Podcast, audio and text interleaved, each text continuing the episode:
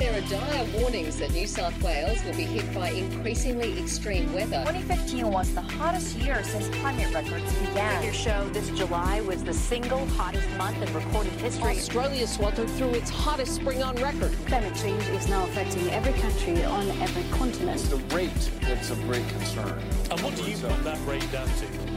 Oh, it's human activity. We have everything we need. Some still doubt that we have the will to act, but I say the will to act is itself a renewable resource.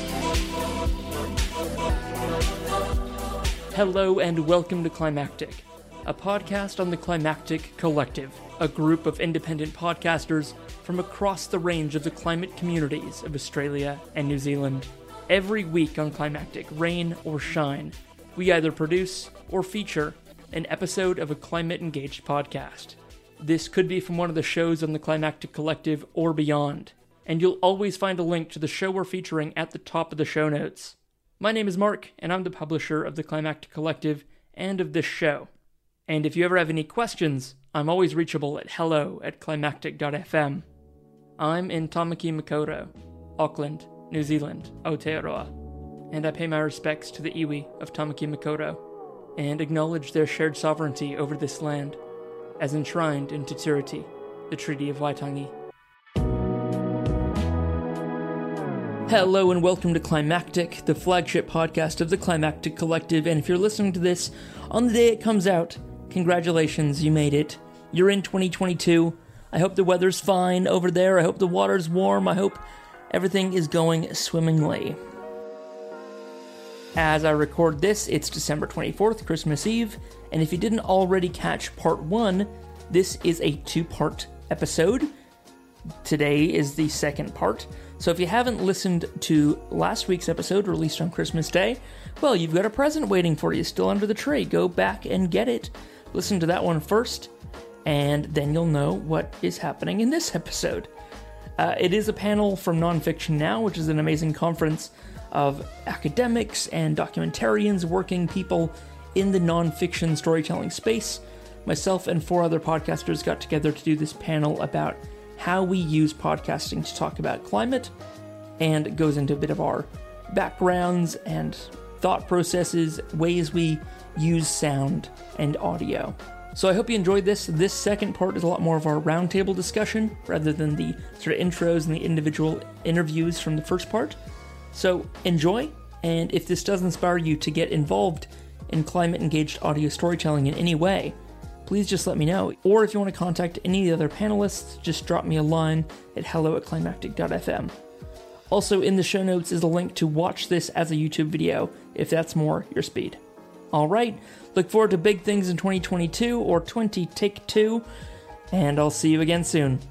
Cheers!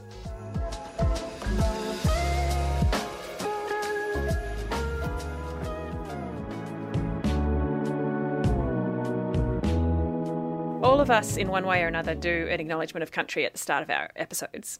And I'm interested to talk about that because I feel like that's kind of it's grown in the last four or five years, really. This how common it is that people will do an acknowledgement of country at the start of an event or an episode of something. So, um, and I think that that's something that's pretty specific to Australia, maybe New Zealand, and maybe it's growing around the world. But I know that it's become quite common in Australia that we do an acknowledgement of country, which is basically acknowledging that we're living on and producing our programs from stolen land and Aboriginal land, and that there was no treaty, sovereignty was never ceded. So, generally, when people do an acknowledgement of country, they're just saying, um, I give thanks and acknowledge that this country originally belonged to these specific Aboriginal people.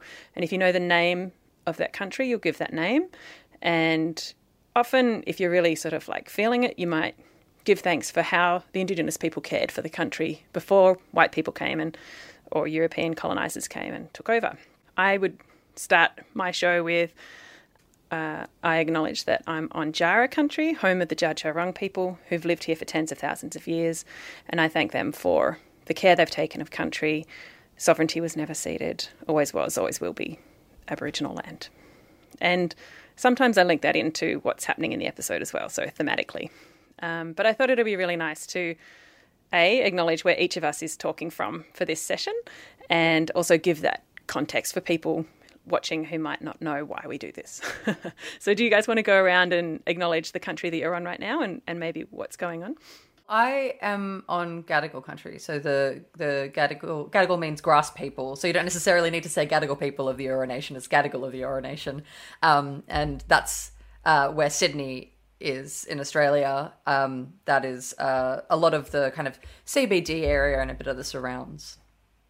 I'm on Gadigal Wangal land, which is the inner west, just a little bit further west from where Ash is in Sydney. And how would you acknowledge that at the start of your show? We gave an acknowledgement of country when uh, Jess was in the mountains, so she acknowledged the people there, uh, and I was here, but um, we also wanted to acknowledge uh, Ab- Aboriginal people all throughout Australia um, and throughout basically deep time um, for what they've done in Australia, their legacy of sustainability and caring for country that has really like built up what Australia is today and and maintained such a an amazing ecology without which it would be impossible to to see what you, you see here in Australia, you know. Mm. Big old rock. Um, I've just moved home back to uh, Tamaki Makaurau, uh, Auckland, Aotearoa, New Zealand, and um, it's definitely not as prevalent here yet at all as uh, the acknowledgements of the country as they were in, in Australia. Granted, in the last few months, I've been able to go to as many live events, um, so there may be more than I've seen. But um, how I like to start my shows now is to say that I acknowledge I'm on the lands of the iwi, the peoples, the, the tribes of the um, the the iwi of Tamaki Makaurau, this area of Auckland, and that their sovereignty of this land is not only was it not ceded, their sovereignty was enshrined in Te Tiriti, the Treaty of Waitangi, the founding document of New Zealand, and that in fact their sovereignty of this land is enshrined in our law and needs to be considered at every opportunity going forward in order to return to a sustainable way of living. Mm. And it feels good saying it. You get, I get kind of this goosebumpy feeling of, as you said, Ash of deep time, and it's, I think it's so cool to kind of normalize that feeling where you might see something like that as sort of a documentary, but how often do people watch documentaries? Whereas they might listen to a podcast every day or or a few times a week, and if that becomes a super normal thing to hear, that's awesome. I think, um, yeah, I, am as I was saying, I'm on Gadigal Wangal land, just a little further west of um, where Ash is in Sydney, but I'm from a white settler family, about five generations in Australia. And growing up in Australia when I was, which is recent, very recently, so much of this history is invisible. And to be able to hear and, and see examples in New Zealand where it is it is far less visible, and I think every, little bit by little bit there is a bit more visibility happening, but it just needs to be permeated through through all aspects of our, our life and be uncovering these the language and names and ways of living and, and names of country, which uh, very unfortunately in Australia is has just been done quite poorly, mm. to say the mm. least. Yeah, totally. And yeah. all of our podcasts are concerned with the environment, and so you know it it makes sense that um, of all kinds of topics that podcasts would cover, that we would be acknowledging the people from whom the land was stolen. Um, yeah.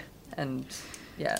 And, and who lived here sustainably for tens of thousands exactly. of years. You know, they lived here without, I mean, there's lots of interpretations of that. But And Tessa, you're actually not in Australia right now. Tell us where you are. Yeah. Um, so I, at the moment, I'm in Hawaii. I'm in on the island of Oahu, um, which is, as everyone knows, part of the United States of America. Um, but the Hawaiian Islands are quite similar to Australia with their history of colonization, um, and the indigenous peoples here face, um, still continue to face a lot of, um, yeah, roadblocks, I suppose, or hurdles in terms of um, language being used, um, which is very similar to what's happening in Australia with names of countries and language being actually made illegal from the schools. So, but I haven't. I'm not sure if uh, acknowledgements happen here. That's I haven't. Um, I haven't seen one, but I've had been to a few blessings, which have been nice. But I will say mahalo to the Aina, which is land, and to the moana, which is the ocean here in Hawaii, and give my thanks to the beautiful Hawaiians that I've met so far um, on my time here. I'm here for work, and they've yeah they've really incorporated me into the aloha spirit of Hawaii, and they're just such beautiful people. Um, and with my podcast back in Sydney, uh, I pay my respects to the Gadigal and the Bidjigal people, which is along the coastline of the Sydney area. Um, and yeah, I agree with you guys. It's of utmost importance to acknowledge the history of Australia and, and the Aboriginal people who have literally kept the environment um, so happy and healthy up until the point of colonization. Um, so you wouldn't, yeah, have a, co- a, conversation about the environment and not uh, acknowledge and involve them. So. I also really, um, just before we wrap this build up, I really see us Westerners with our European cultural heritage. If we could understand and start to become in tune with some of those Indigenous perspectives on how to live with land, I think that's actually our way forward.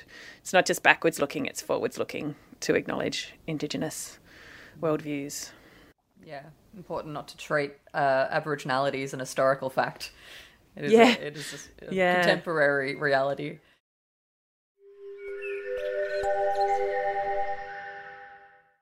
So, to start us off, I want to pose this question to the four of you. Um, and that is as climate engaged podcasters, how we think about this medium we work with, of, of podcasting in particularly, of sound, and with trying to get our audiences into the headspace where they can think about the natural world and, and engaging with it, and in the face of you know a, a specifically nature interfaced topic of climate change. Um, how do you approach using natural sounds in your podcast? Is it something you you seek to do, you want to do more of, you're happy with how much you do? How do you think about that that topic? Shall I jump in? Yes, those beautiful bird sounds that come out of your podcast. Um, well, I really appreciated the conversation, Mark, when you and Tessa were talking about that in the intro to Tessa's show. And I was thinking about how I hadn't really been conscious of introducing it, but I had just instinctively included natural sounds in my show right from the start. And hearing you talk about it really helped solidify why I do that. But I actually did it kind of unconsciously. And I do go and collect samples of sound. If I'm interviewing a person and it's on a particular topic, I will try and catch atmospheric sound. And my home studio is like, I've got the garden right next door. So often when I'm recording, there's just birds in the background anyway.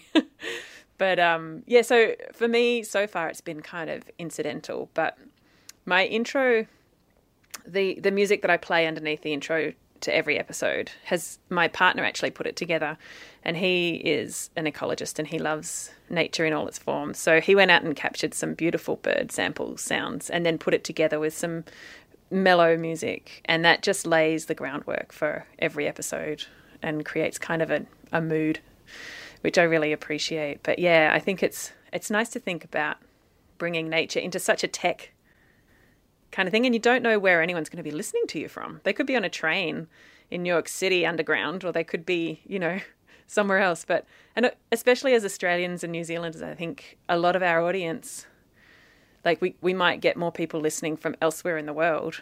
And that the bird sound or whatever context of this place is actually kind of beautiful and u- unique for them to listen to as well.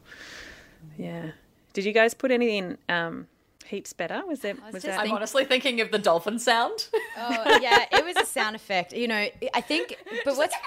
it was definitely not a natural dolphin, but but I think we. I mean, sound and field recordings and sound design in a podcast really is is there to give you a sense of place. And so I think when you hear your conversations, Allie, with people, when you when you can hear the like you can hear the countryside or the garden or the or the birds outside. The chickens. You get that, you know. yeah. You're you're immediately there, and you get a sense of place of where you are. You know, talking with somebody about soil, and you can almost feel the soil at your feet. You know, and Ash and I, we didn't. I'm trying to think of actual field recordings we had, but what we did have was a lot of um, recordings of the places that we were in, um, which would it were you know touring around Greenpeace's warehouse or in a in a cafe together with like you know cutlery and, and banging noises around doing a power map and so the way that we used or, or it was that sound design you know it was a, a dolphin and a you know floaties when we were in the in the water struggling with what to do about climate action you know was, which is a very a, a pretty silly but what those sounds do is is give you a sense of a sense of place. And so i mm-hmm. think for the the things like the cafe or being in the greenpeace warehouse or the things where it was us more us i'm thinking walking to the greenpeace warehouse just being idiots going oh gosh what are we going to talk about? What are we going to do? You know ash going i feel like i feel like i'm in legally blonde and i'm just about to knock on the door. And i think it's those things which make which make you as you're listening feel like I'm there with these people. You know, I'm in the I'm in the garden with the birds and talking about soil, or I'm in this cafe with my mates, going like, all right, let's like break this down. How how can we figure out where we where we're at and what we can do?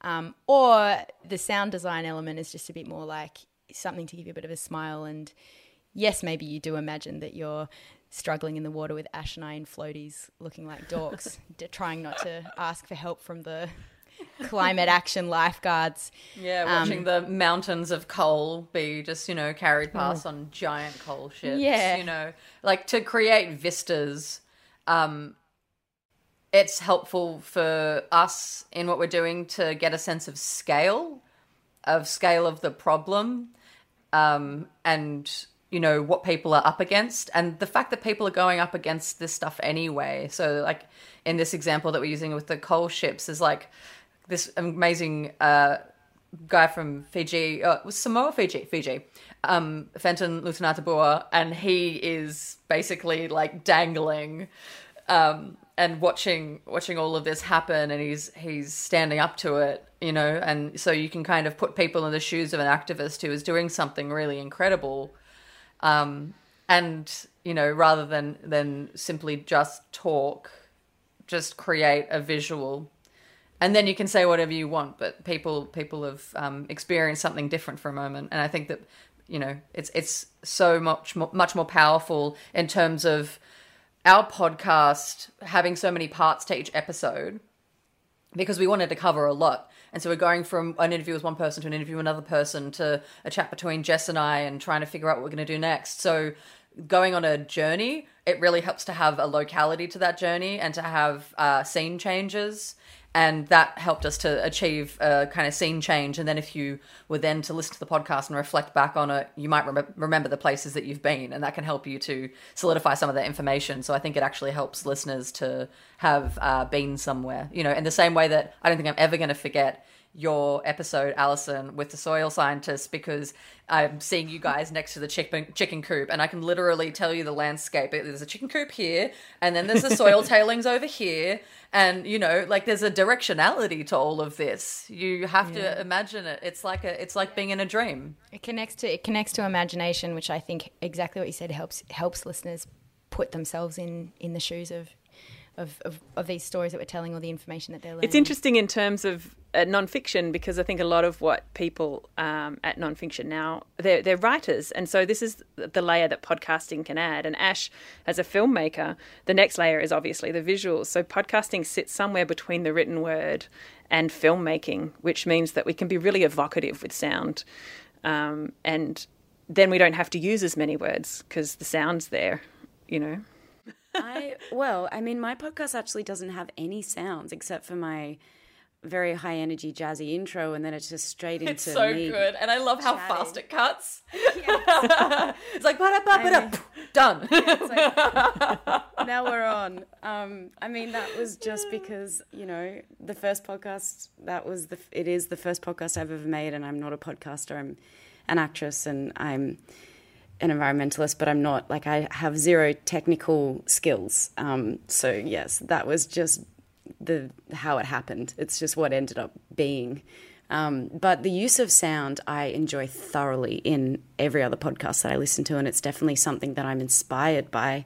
Um, listening to all of your podcasts and hearing the way the different ways you use sound, Allie, the beautiful birds and and the kind of nature sounds, and then Ash and Jess. I feel like I sat at the table with the CEO of Greenpeace and his kids. I imagined that, and you, it was during COVID, and you said you had the COVID screen, and like there was all of the kind of hustle and bustle of like a family kitchen table, and I and I just I felt like I was there. I feel like I'm part of their family now in some kind of weird capacity. Um, so yeah, it evokes so much, and it's so it's so clever, and it's something that for me as a first time podcast maker, I didn't think about because I didn't have the skills, and I was only recording via Zoom, so I didn't you know go outside and record anything. Um, but it's something that I'm so excited to work with moving into season two of The Nature Between Us because I can see now how much it gives um, to the listener through the narrative and mm. place and like you said it brings emotion in and and that makes you kind of connect to it more Tessa, and there's another there's another side of the sound which is your voice and you as a regular host um, and a personality that we get to know when when you listen to a podcast like yours. And it's you know you very intimately got you know your voice coming into our ears and podcasting's a very one-on-one intimate format. And when it is a podcast like yours the sound of your voice is the thing that we become really familiar with. And we get to know you and we also get to know you as not somebody who's um, and the same, you know, Alison, I think the same a lot of us, who's not somebody who's working within the environmental climate movement, but who's an actress. Um, you know, doing, you've got your day job, which is in a completely different thing, and you're interviewing and connecting with all these people who might be performance artists or they might be bakers, um, you know, all these different people who are in their own realms, their own ways, doing something and connecting in and doing it in their own way. And I think that's um, that's a really important part of the sound because you get the intimacy of those human voices and you can connect to like even if it's the imagination of oh yeah that's like my local baker or my mate who's a nurse or a um, or an actress as well. So I think w- what do you think about the importance of citizen journalists or of, of people who aren't sitting outside of the um, environment or journalist or media sector and, and people like us who are connecting with and asking these stories and not pretending to be any kind of professional the way that Ash yeah. and I were very clearly playing the fool but um, to be having these yeah. these conversations and being really everyday oh, about it I think it's I think it's really interesting personally because it kind of feels like you are getting a little look behind the curtain in a way um, certain podcasts that are a bit more I, I had a friend um, who told me that his podcast they don't cut out all of the kind of rum like all the kind of mishaps and and the someone's goes off topic or like oh someone walks into the room and la la la. And i thought that was interesting and he was explaining that it was because the, the listeners actually you know their podcast have been going for a long time and i'm probably getting off track here but basically it made the listeners feel like they were getting a look behind the curtain. So it was less of a polished here's our presented podcast on a platter, everything's been polished like everything else you kind of consume on media, and more of a like warts and all. Like this is us, just like you know, it's it's as if like Jess and Ash um, in in heaps better. It's as if you're sitting at the kitchen table and, and you and you're eavesdropping on like really interesting people having a conversation. But to go back to your question, I think it's wonderful that we have the capacity. Someone like me who's got absolutely zero background in making a podcast, I somehow managed to make one. Um, so that literally means anyone can make a podcast and go out there and put it in the world. Um, and hopefully, someone will listen to it and go along the journey with you because um, having the humility, like you guys said, to play the fool, uh, I think is really brave. to be like, I don't know what this means. You know, I'm going to ask the question and I'm going to um, publicize that and, and publicly say, I'm confused about this facet of climate change, or I don't really understand what fracking means, or whatever you know, whatever it may be. Um, so yeah, it's pretty exciting that we have the, these platforms um, that are so accessible and technology is so easy now. Well, it's really interesting, isn't it? I think um, it is sort of accessible to everyone, but then it becomes like there's so many voices. You get people. This... It's sort of like that bubble where you could get to listen to people whose ideas are the same as yours. And and like I'm not trained as a journalist, and I don't think any of you are professionally journalists, but we have just come in and followed our interests, which is wonderful. But at the same time, no one's fact checking us or the people we're talking to.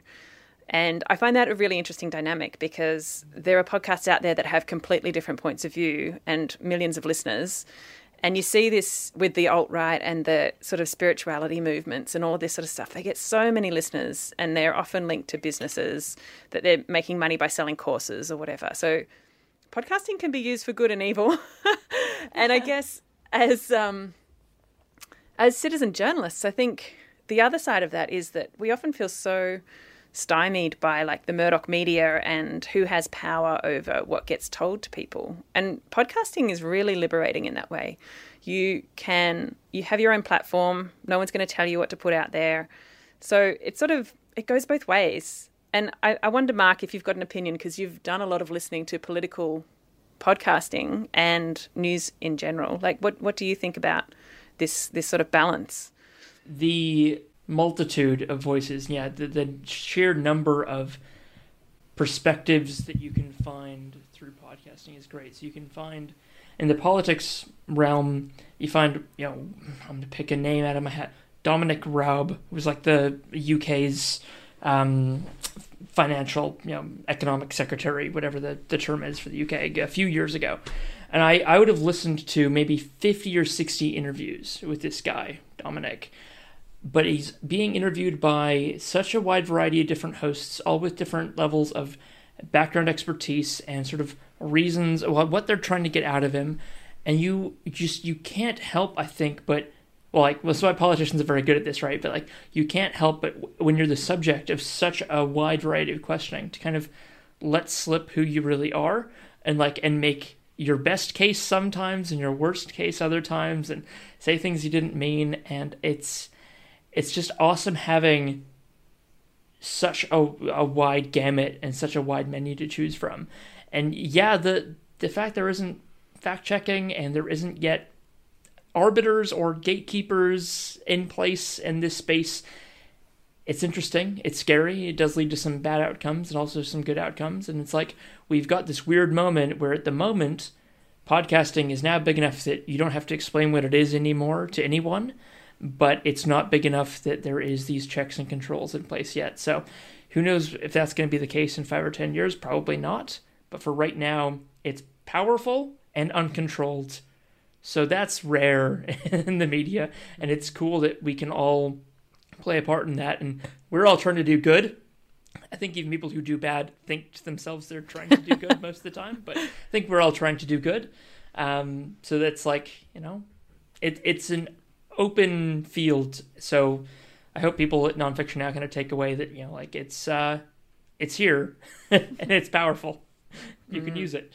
I mean, I, I, have to caveat on off the back of heaps better. It's probably one of the podcasts I've done where there was some pretty rigorous fact checking. it really was, go through quite a lot of rounds of yeah. getting it right. You know, putting putting two people who were openly saying we don't know a whole lot about this and we're going to find out, and making sure that we found out the right found thing, or right you know, stuff. portrayed the right stuff. Totally. Right. We had a lot of eyes across it because you know it, it wouldn't have been good for Greenpeace to have us be like, oh no no, I don't know what I'm talking about. Okay, everyone should definitely do this. This is a good thing to do. And then it's like, actually, no, that's a total freaking waste of time.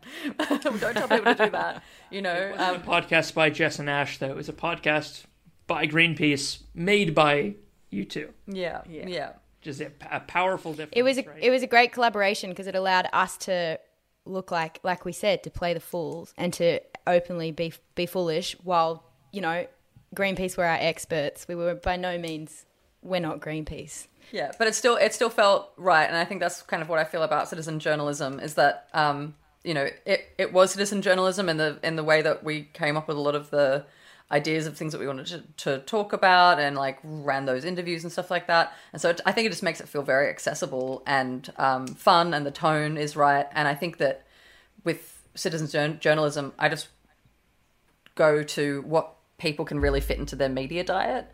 Um, and people don't want to be, you know, on the hard news all day, every day, and they don't necessarily want to be on the long form all day, every day. So we tried to think about where something like this would fit into people's media diet in order to, mm. you know, make sure that the relevant audience would have space for it and be getting the kind of tone that they need from it and the level of entertainment and information that they can handle from it. Sometimes I feel like maybe the information there was just like so much, but yeah. you know, climate change is all about what will happen in the future, and as much as we've got amazing science supporting lots of projections. There's, you know, and and working um, at the sustainability group, I had a committee of management there who I could sort of fact check with, but actually at committee meetings they would often have really different opinions about what would be effective and what needs to happen. So there is still, as much as there's a lot of really well established climate science and a lot of really well established information about what needs to happen around climate, there's also a lot of different opinions and a lot of people want to emphasize different things. Mm. You know, it's not and, you know report in different ways. I mean, that's that's one of the questions yeah. that we were going to explore is the types of climate reporting. So you've got yeah. human mm. stories, you've got solutions, problems, activism. You know, you've got so many different ways of telling these stories. So why did each of us come to our own position? And Tessa, we might start with you. So how did you come to decide on the format that you really wanted for the for the climate reporting? Um, I think purely just from a place of my personal curiosity and of ease of uh, getting it out there. Um, I don't want to say I'm an impatient person, but I do prefer like doing something and getting it out there. Like I felt like I had some urgency, um, and so uh, I think for me, just having a conversation, just kind of warts and all, um, and popping it out onto the internet and making that accessible, and you know, editing it in a way that it was still succinct and not waffly, um, and that I didn't really take up too much of the conversation. It was more about you know inquiring on a specific level. You know, each episode there's kind of like a, a theme um, that you kind of trying to demystify or like understand um, deep, deeper or yeah. Um, but I mean, like I said, I didn't. I don't come from a podcasting background, so it kind of also for me just seemed like the easiest way to get started and to get the podcast going.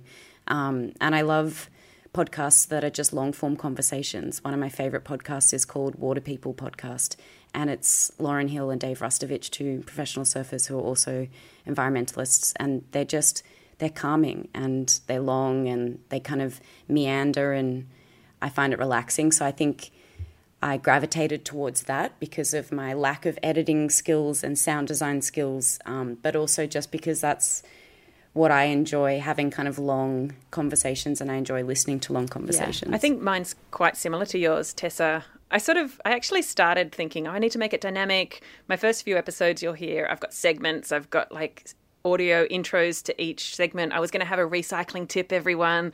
I was going to have, you know, um, oh gosh, action things. So familiar. This sounds very similar to what Jess and I were saying at the beginning. It's like, okay, cool, and then we're just gonna have this segment, and then this segment, and then this segment. Yeah. yeah. But actually, I got exhausted and I couldn't do it. Mm. I, I, I just couldn't actually keep up with an episode a week, doing all these different segments with different people, and I ended up also just realizing that it made editing a lot harder. It made the show kind of choppy and I think with more skill, I could have done it better. um, but I ended up, yeah, I think similar to you, Tessa, I just feel like there's a lot of angst, a lot of anxiety, and a lot of.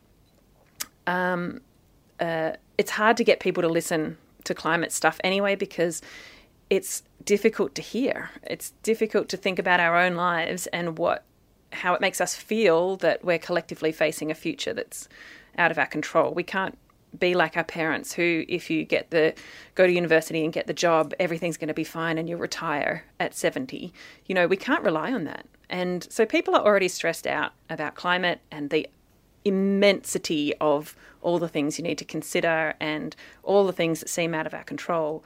And so i kind of wanted to do friendly reassuring kind of episodes but that simultaneously just helped raise people's awareness and continually just bring another thing in for people to think about week by week without it being overwhelming and without me being too strident or yelling at people or telling them they have to change their whole lives because no one's going to listen to that. Like some people might want to listen to it, but generally only if they're already doing that thing. And if they're not already doing that thing, they're going to go, oh, too hard. You know what I mean? Yeah. Hard. You know what I mean? Yeah. And I think that the way that most people choose what podcast they're going to listen to, unless they're a dedicated listener to a particular podcast, is by looking at the title and seeing mm. what's this going to be about. Maybe they might look a little bit further into the description before committing to a, a like an hour long podcast or anything like that. But the way that both of you have structured your uh, your podcast is that people can really get a good sense of what they're going to be in for. And so, mm. you know, I, I'll go through periods where I'm interested in the soil carbon sponge, or I'll go through periods where I'm interested in like seaweed or whatever.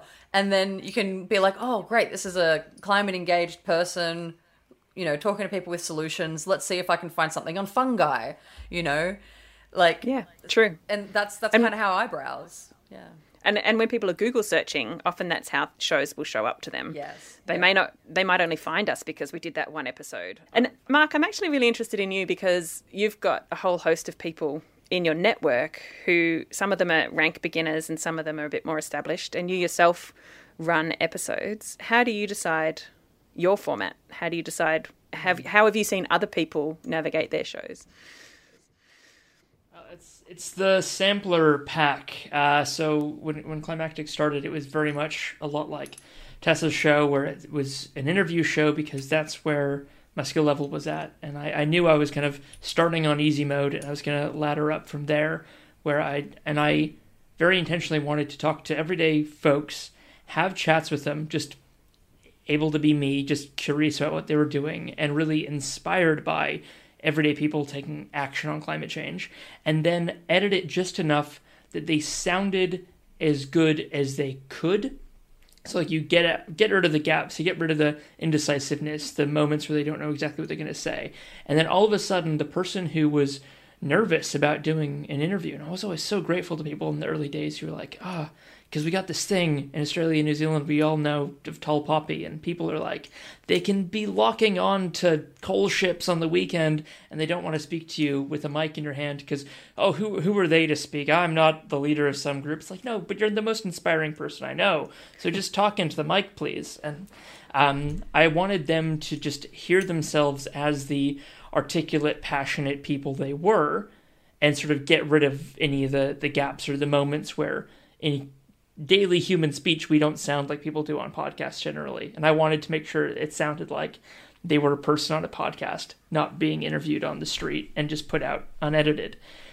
What that became is like we we tried to do an audio magazine. We tried to do a bunch of segments, and it was super ambitious, and it fell over after a couple months. But one thing I kept to was the schedule of we release something every week, just because I'm a, I'm as a listener, I'm a huge fan of consistency. When someone says they're weekly, by God, they better be weekly. So we've been weekly for three and a half years. Wow. That's so amazing. yeah.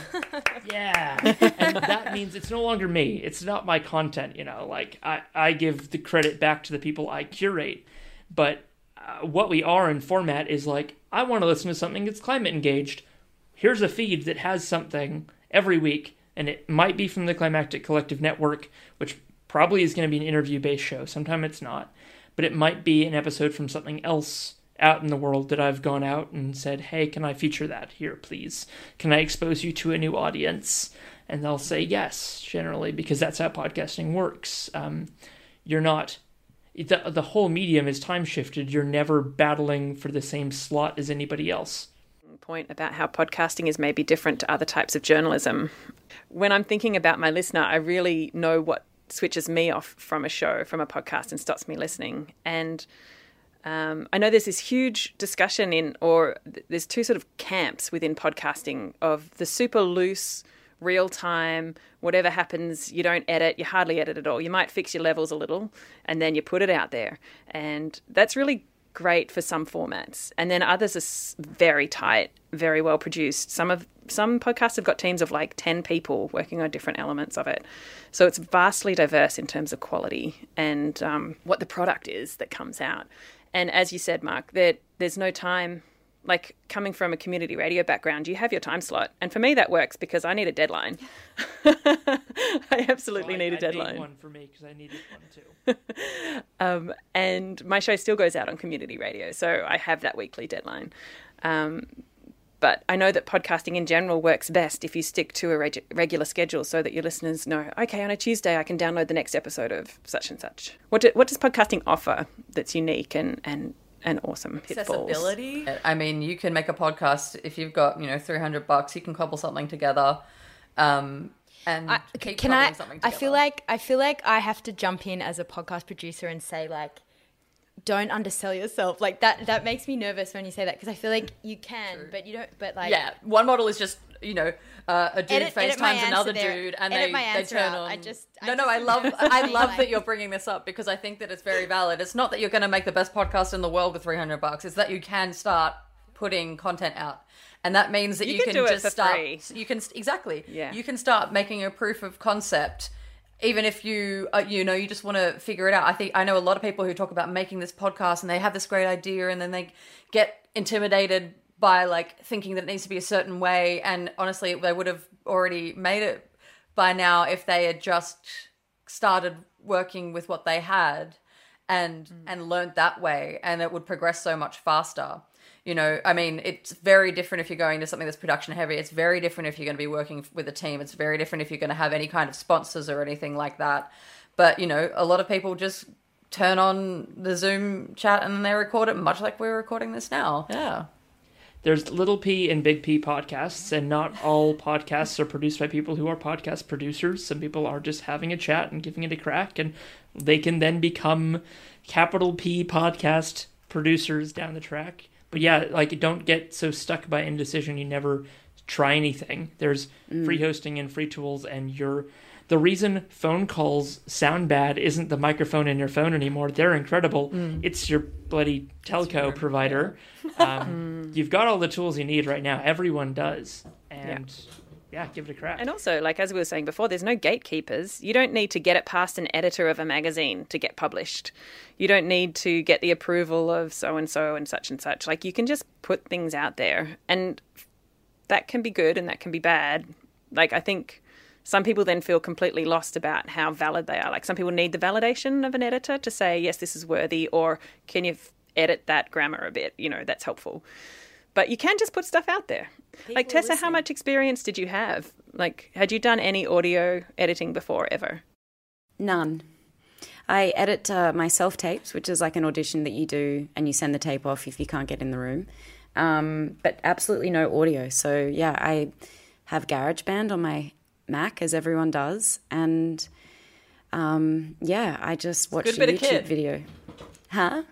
it's a good bit of kit it's honestly it's all you need It's, it's great. I didn't even Especially have this Rode microphone. I just honestly, I think the first, the couple of interviews I did, I didn't even have headphones on, which now I know is like the biggest no-no in podcasting. I've got these cool big headphones because I want to fit in, but I had no experience at all.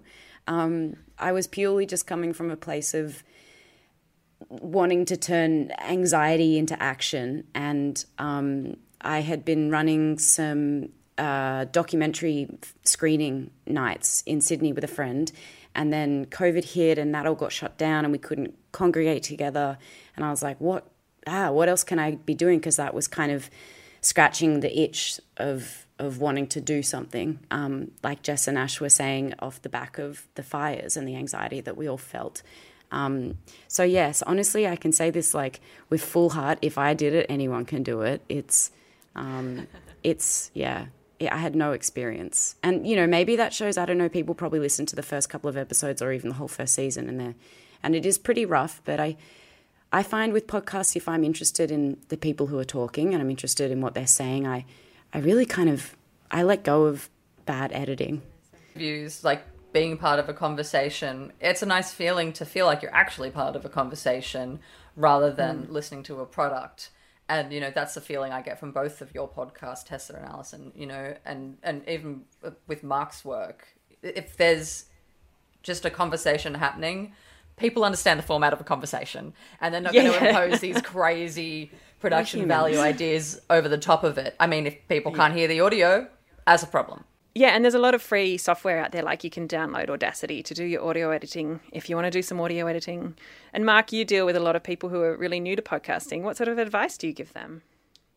it needs to be as good a quality as you know an average phone call uh, because you know think about it you you don't like the quality of a phone call but if you're chatting to a friend you will stay on that phone for an hour an hour and a half two hours sometimes because what you're getting out of it's worth it and we haven't talked about sort of the parasocial nature of podcasting well we've touched on a little bit how you feel like you're a member of a conversation, you're just not saying anything when it's a great podcast, or you're a fly on the wall.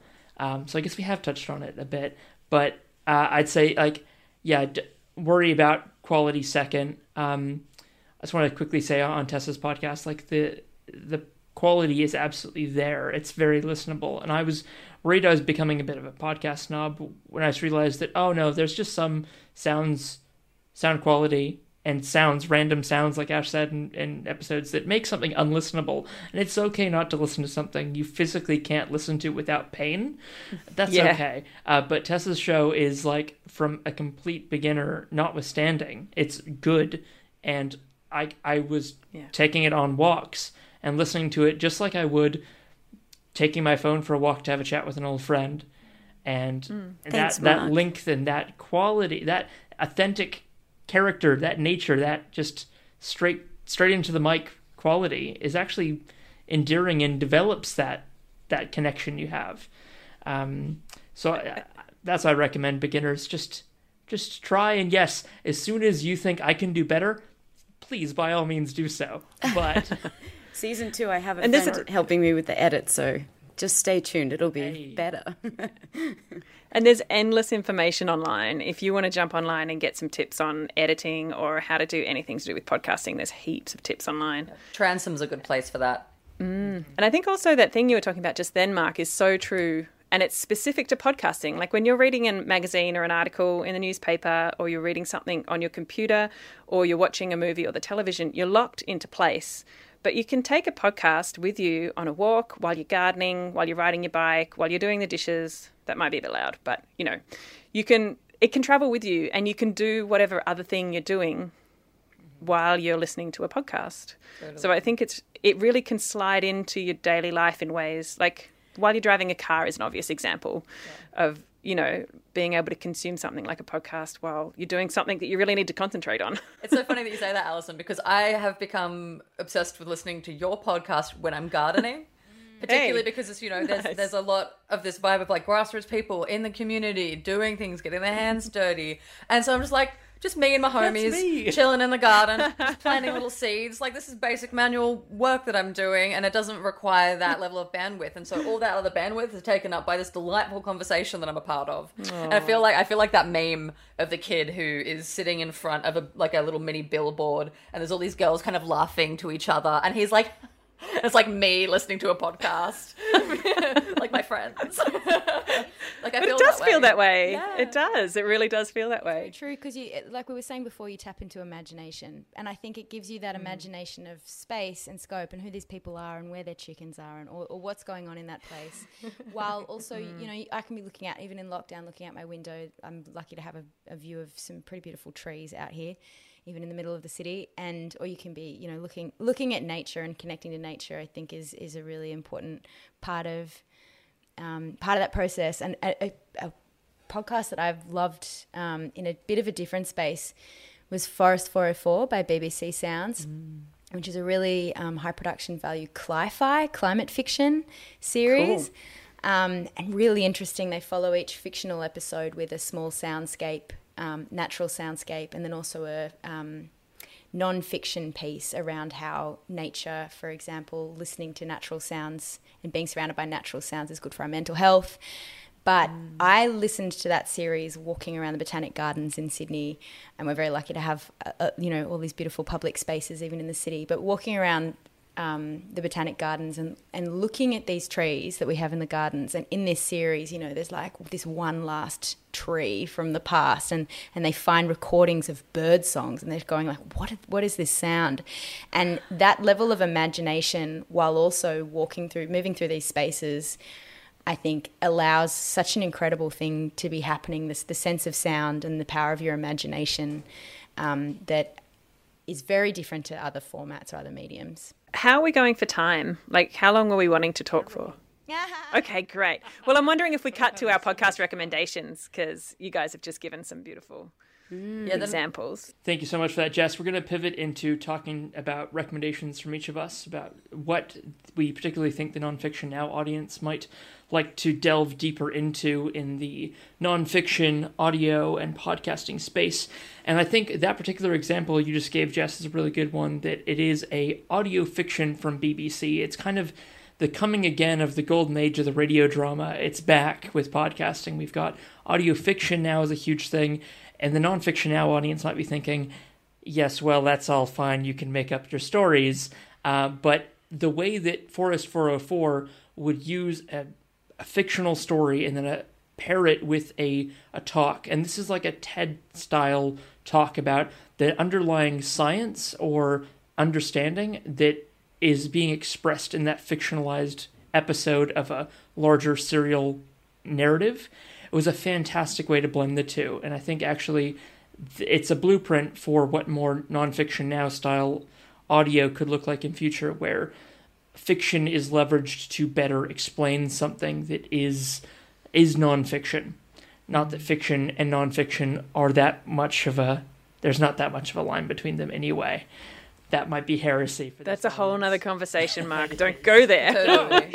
um, podcast recommendations to, to reel us fully back into the nonfiction. Uh, I want to give a shout out to a new podcast from The Economist. It's very dry. It's very boring. It's not. I don't think it is. But like, You're selling it. You're it's selling as it. nonfiction as it gets. Nothing made up here.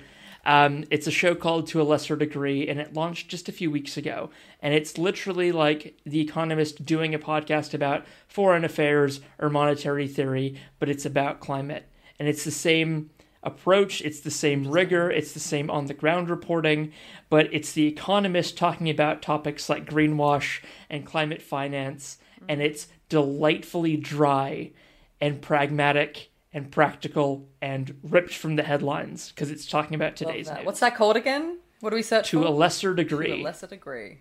It's a great. Title. I love I love that also because I feel like The Economist is going to reach a particular audience that we will never reach of people who read that magazine and prioritize money and finance and the economy over everything else. And as we all know, so often politically, climate is pitted against the economy as if we can't possibly rock the economy for the sake of climate. So that The Economist is doing that is brilliant. And to, to drop a quote of, you know, there's an old saying that the only people who believe we can have infinite growth on a finite planet are madmen and economists. And that was a quote raised in that recent episode of this show from The Economist while talking about the ways that, you know, maybe capitalism should be reformed. Wow. So good. It's happening. Willing to recommend the BBC one, uh, People Fixing the Planet, because they, it's, it's, you know, it's very British in style, but, you know, it's good because they do have some kind of on the ground reporting and some sound design but they're you know giving you the the the facts and they're doing it in a reasonably conversational way. But once again it's going to capture an audience that maybe slightly differs to to maybe our immediate audiences.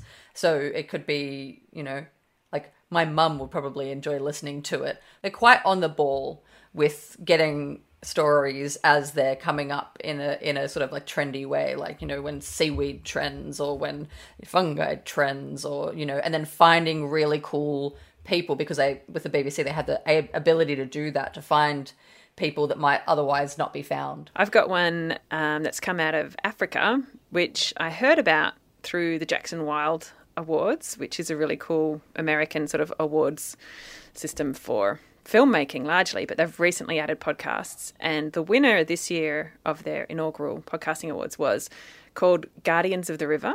And so I had a listen, and it is what I think podcasting can really be in terms of really well crafted narrative, people's voices and storylines interweaving, and the sounds of the jungle and the sounds of a busy um, city in, you know, Africa, Botswana, um, wherever they're located, and because they, they sort of move around the Okavango Delta region, so it's quite it's a huge region of Africa, and the voices and the stories are really diverse, and they sort of have a theme. It's like a really crafted, really well crafted um, TV series where every episode is its own storyline. So one episode is looking at elephants and one episode is looking at like the wetlands. It's it's a beautifully crafted. If you want a really nicely crafted one, which also takes you outside of for me any experience. I've never been to Africa. You hear a lot about Africa, but I've it, it gives you the nitty-gritty of some of the politics and the voices and the people and the dynamics of what it is. And then it throws in these gorgeous details like the entire delta is rich and fertile because of termites. And I love that fact. So, termites over millions of years have eaten little tunnels through all the mud of the river delta, and that allows the silt to come in and the water to flow under the earth. And that allows for this intense, rich, beautifully fertile region. And I just love that. Like these tiny little details, as well as this bigger story that's human and natural and everything. So, yeah, highly recommend that. That's called Guardians of the River. It's a it's a podcast called Water People, Water People podcast or Water. There's some there's a there's a well initially it's the podcast is called Water People podcast, but then there is a sub podcast called Watershed Chats, um, and uh, it's not specifically about climate, but it's about ocean and water and people that connect with water. So. Um, it's hosted by two surfers, Dave Rastovich and Lauren Hill. Um, so there is a lot of surfers. I'm a surfer, so I connect with that on like a personal level. But I find that these conversations that um, that they're having with all of their guests, it's kind of long form, ultimately end up tapping into environmental issues. And you know there is kind of the convers- the larger conversation of climate change that is there, but it's not so on the nose um, which is one of the reasons I really enjoy the pod because it's quite, yeah, I guess it's quite relaxing in a way because you're hearing about dolphins and you're hearing about, you know, all these kind of like very relaxing, like interesting um, stories or, or anecdotes or um, or facts. You know, a lot of scientists and and um, really clever people are on the pod. Um, so that's my that's my recommendation. But the watershed chats um, are a little bit more science focused. Uh, so they're great as well. Yeah. I understand we've got, as a final recommendation, to go full circle, back to Jess. Yes. Also, Mark, you can edit this out for time if you wanted to stick to BBC Sounds. The last podcast that I want to recommend is fairly recent. It came out mid October 2021 this year. Um, and it's a three parter on the Guardians podcast called Full Story. The series is called An Impossible Choice, and it's um, voices and stories from families and communities in the Pacific looking at how climate change is literally on their changing their way of life in their villages and their homes, um, and the, the very human aspects of climate change and climate justice. I want to thank you all so much for your time on this panel. It's been great. Uh, for Allison and I, the great privilege of of asking the three of you to come along. You've all said yes, and that's just great. And it's been so much fun doing this for the last couple months. Um, it's a shame we can't all be in Wellington together to present this and take part in the rest of the nonfiction now community, but I'm sure that the audience of this, uh, if they have any questions about podcasting and audio, and especially, you know, for climate engagement, um, our details will be findable in wherever they're watching this video, as well as our podcast and everything. But I just want to thank you all so much and Thank Yeah, you so much for having us. yeah, thank you for having us. This has been so nice. Yeah, it's just it's so nice. To, I feel like I don't know. This is how I feel when I listen to your podcast. Is I'm just like, oh my god, these are my people. Yeah, I know. It's really Such a nice. good It's been great. Yeah. And It's wish we been nice for me to meet connect with other everybody podcasters. Yeah. Yeah. So thanks, thanks everyone. Thanks Mark. Thanks Allie. Nice to, nice to be a part of it. Thanks for involving me, a newbie. Now Brilliant. you're you're not a newbie anymore. You're a professional. Oh, You absolutely really? are. I got a big P. Yeah. Yeah. Yeah. Run with it. to if you you know publish an entire season of your podcast with no previous audio experience, you too can join a panel for nonfiction now. Ah,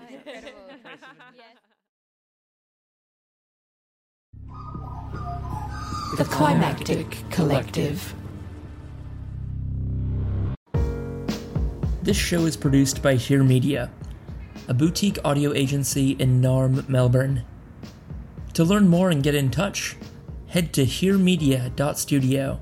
That's H E R E media.studio.